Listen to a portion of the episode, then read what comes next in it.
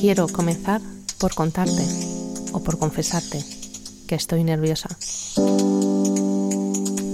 Y estoy nerviosa precisamente porque tú me escuchas.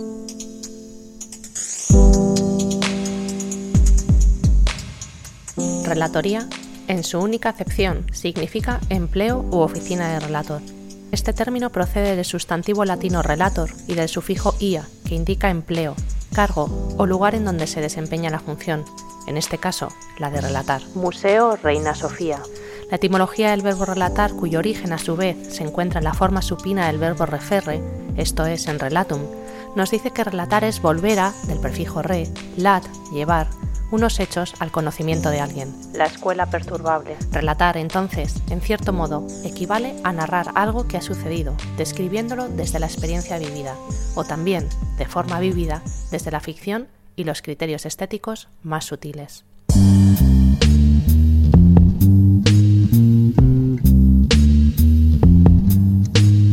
El relator, en este caso la relatora, que soy yo, es por tanto el agente al que le han confiado esta acción y que lleva a cabo esta tarea. Mi papel entonces en la escuela perturbable ha sido fundamentalmente el de escuchar y observar, anotar e inevitablemente participar de un proceso que para vivirlo muchas veces me ha hecho involucrarme en él. Lo que en cierto modo habla ya de lo que ha sido la escuela perturbable. Un proceso que voy a resumir como de pensamiento e inteligencia colectivos, donde sin diluirse los nombres propios se han generado conversaciones comunes.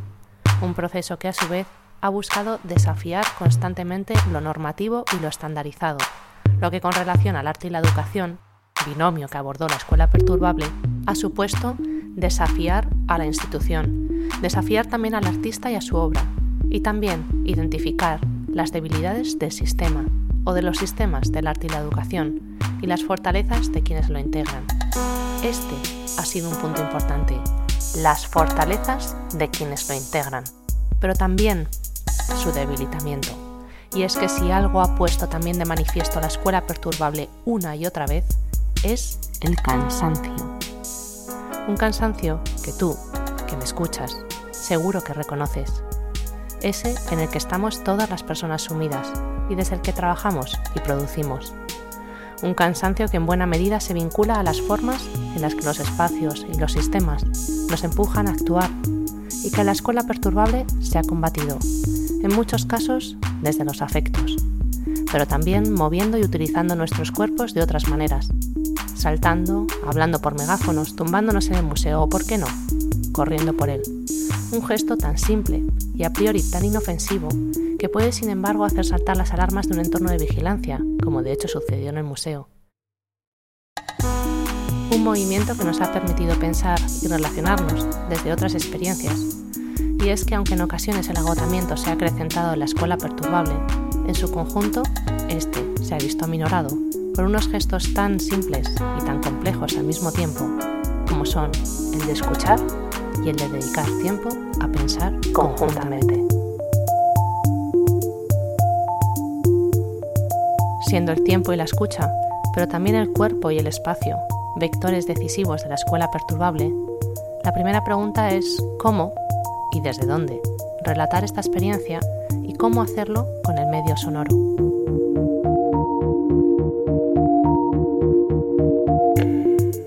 Cómo resumir un proceso de cuatro meses que tuvo lugar en una sala de la exposición Hospicio Utopías Fallidas de Luis Kamnitzer. 60. Donde participaron en torno a 60 personas que, dispuestas a abordar la confluencia del arte y la educación, se organizaron en tres contextos diferentes. 3. El del museo, el de la universidad y el de la escuela. Tres grupos de trabajo a los que adicionalmente se invitó a cerca de 25 personas. 25 que compartieron su trabajo en los campos del arte y la educación para generar conversación a partir de ellos. 90. Una experiencia que si cuantificamos en horas devolverá un número aproximado de 90. Si lo hacemos en sesiones serán 45. 45. Y que si multiplicamos por las 60 personas que participaron y las 25 invitadas, más los tres agentes y colectivos que estuvieron durante dos meses en residencia en la escuela perturbable, empieza a devolver cantidades que sin saber a qué responden nos dan una idea de cómo se puede cuantificar esta experiencia en otros términos. Un corazón humano late una media de 80 pulsaciones por minuto.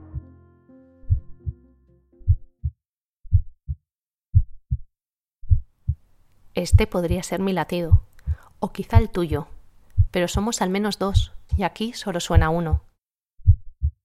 Ni el silencio ficticio de la noche o el de un paraje solitario y en calma me dejaría escucharte así, en la distancia. Aunque realmente suenas fuerte en mi cabeza, tu presencia es ineludible para mí. Entonces me hago consciente de nuevo de que no es posible, y tampoco es el objetivo, relatarte todo, pues mi voz no puede suplir el encuentro físico en el aula, la obra de Luis Kamnitzer que nos reunía en la escuela perturbable, por lo que voy a situarme en el plano de la escucha. Pues al fin y al cabo hemos establecido ya este vínculo hace cinco minutos. Mi voz suena y tú la escuchas.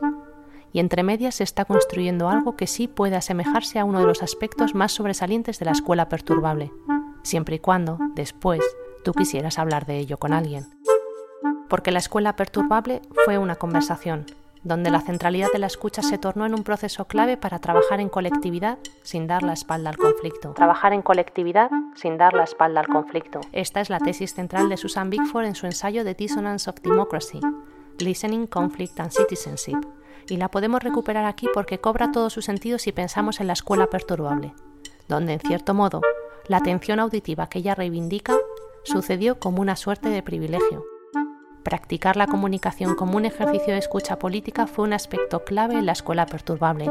Ello implicó involucrarse tanto en el hablar como en el escuchar. Y esto no es baladí, ni tampoco fácil.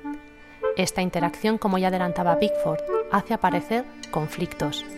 Y es que inevitablemente cuando hablas no puedes controlar cómo será la escucha al otro lado. Las palabras pueden interpretarse de formas distintas, los acentos, las formas de hablar, la cadencia de la voz y quién habla los tonos y los términos empleados, las formas de discurrir en el habla, el cuerpo en la conversación, todo puede llevar a las disonancias, y sin embargo, la escucha permite la acción conjunta. Lo que en definitiva me lleva a pensar en un cuerpo colectivo atento y activo en la escuela perturbable a través de ella.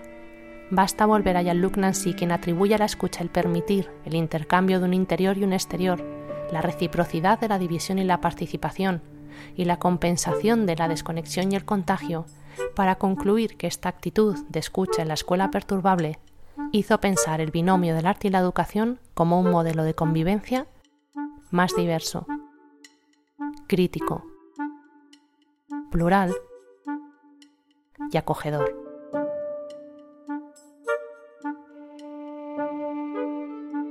Algo que sin lugar a dudas necesitamos.